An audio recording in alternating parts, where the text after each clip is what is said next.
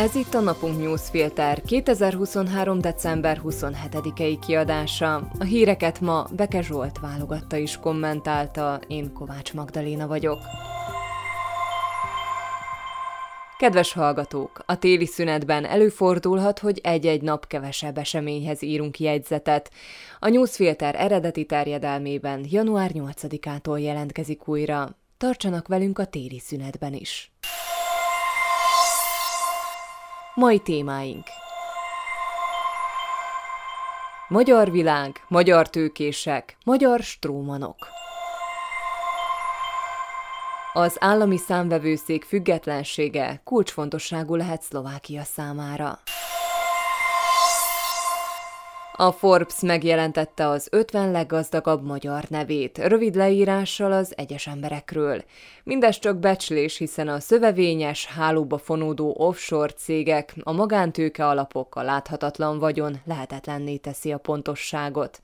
A homály oka sok esetben vélhetően a rejtőzködés, sok esetben vélhetően a tisztességtelenség. Látunk 50 nevet, közel 50 arcot, ez tehát a tőke, gondolhatja a bal agyféltekénk. Pontosabban a tőke vélt vagy valós birtokosai, tőkések függőségi rendszerben, független függők és független függetlenek. Összvagyonuk 6935 milliárd forint, a magyar GDP körülbelül 10%-a. És a Forbes azt is írja, hogy most először 5 magyar is lesz a nemzetközi milliárdos listán, immár dollárban. Fantasztikus siker, minden EU-s intézkedés ellenére nő a nemzeti tőkés réteg vagyona. Csak halkan jegyezzük meg, hogy meg ne hallják. A környéken nem is a legmenőbbek ők. Közép-Európa termel gazdagabbakat is. A vidéket ismerve ugyanakkor nem is lepődünk meg rajta, hogy a nők aránya kicsi, de talán nemzetközileg is érvényes ez a maszkulin örökség. It's a man's, man's, man's world, jegyezné meg problémaérzékenyen James Brown, hisz mégiscsak a férfi visz világosságot a sötétségbe, de azért kell olyan kis dolog is, mint a nő. Folytatva az elmúlt évek tendenciáját, továbbra is feltörni látjuk a listán a Fidesz embereket. Ha nem is mindig helyezésben, de gyarapodásban mindenképp magasabbra érnek. Ebben a kontextusban érdemes értelmezni a vélhetően leggazdagabb szlovákiai magyar, a magyarországi gazdasági elithez kapcsolódó világi Oscar gondolatát, mely szerint a világ nem elsősorban az anyagiakról szól. Mégis azt érezhetjük, hogy bár egy vérből valók vagyunk, és sújtja a magyart a sors keze a gazdaság terén is, az ő vérük mégis vérebb. Mészáros Lőrinc egy év után visszavette a vezetést. Újra a listán Schmitt Mária, és feltűnt egy új név is, egy tehetséges ingatlanfejlesztő, Tiborcz István. De talán felesleges is kiemelni az egyes embereket, tele a lista állami megrendeléseket nyerő, gyakran egymással üzletelgető tőkésekkel. Magyar világ, magyar tőkések, magyar strómanok. Az állami számvevőszék jövőre olyan ügyeket fog ellenőrizni, mint a COVID elleni vakcinák vásárlása és megsemmisítése, az Ukrajnának adományozott katonai felszerelés, de az általános egészségbiztosító és a Nemzeti Autópálya Kezelő Társaság is a látókörükbe került. Erről a számvevőszék sajtóosztálya számolt be, illetve a hivatal csatornáján a Cötörölö+an Ľubomír Andrassy elnök is beszél róla, a döntés kontextusát is érintve. Az utóbbi évben változtatták meg az állami számvevőszék működési stratégiáját, ami sokkal rugalmasabbá teszi a hivatalt. Már nem az előző év decemberében meghatározott terv szerint dolgoznak, merev munkaterv szerint, hanem az Egyesült Államok és Finnország mintájára aktuális ügyekre tudnak figyelni, előrébb hozva azok ellenőrzését. Így tudtak például a Dubai Expo szlovák pavilonjára elköltött pénzeknek is utána járni, aminek leginkább Richard Sulikék érezhették a hatását. Miközben a számvevőszék politikai nyomás alatt is áll, hiszen Ficóék egy harmadik alelnököt szerettek volna kinevezni azzal a céllal, hogy derítse fel a COVID elleni vakcinák ügyét. András Siakor arról beszélt, az ügyek felderítése más intézmények kompetenciája, az ő dolguk az ellenőrzés, és elutasította, hogy az SNS képviselőjét Peter Kotlárt kinevezzék. Miközben tagadhatatlan, hogy a jövő évre tervezett ügyek Ficoéknak hozhatnak politikai pontokat, hiszen a COVID-járvány kezelése és az ukrán haditámogatás is a Smer választási kampányának fontos elemei voltak. A helyzet tehát meglehetősen bonyolult.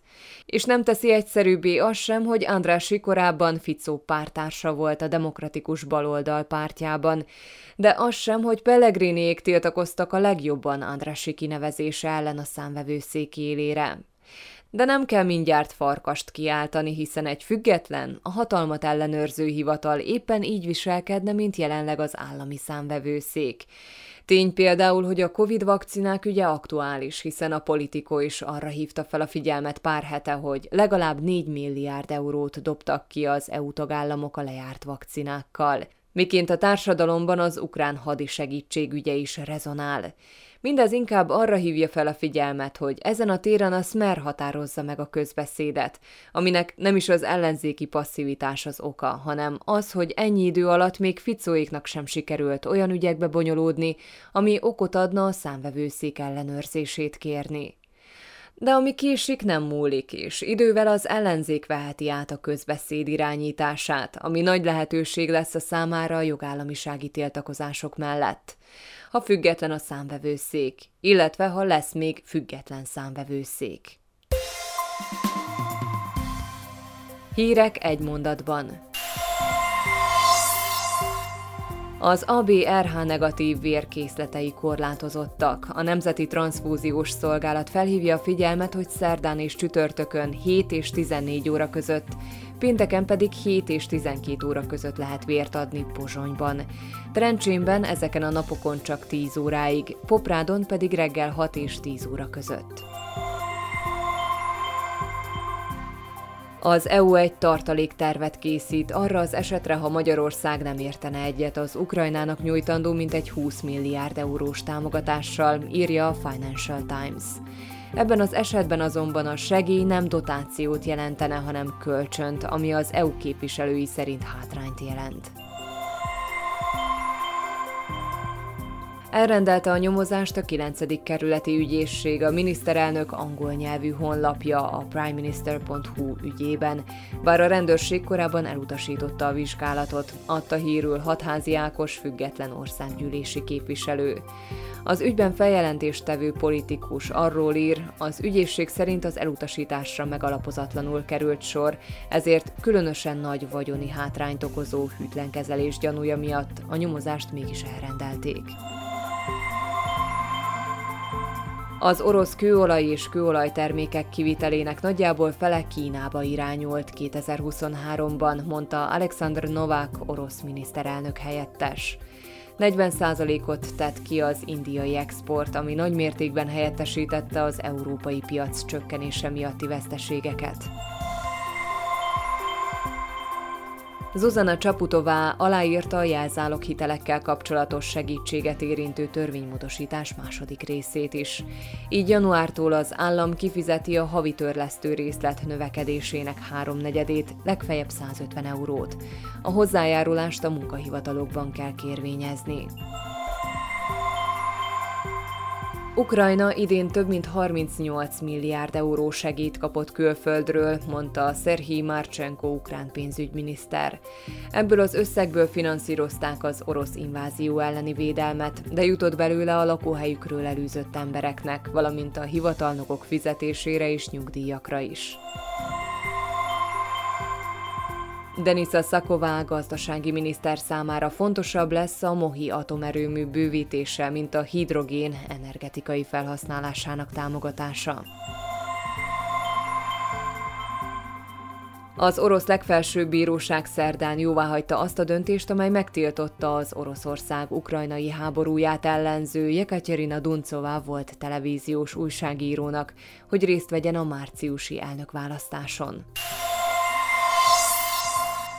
A mai napunk Newsfilter híreit válogatta és kommentálta Beke Zsolt, én Kovács Magdaléna vagyok, a viszonthallásra holnap.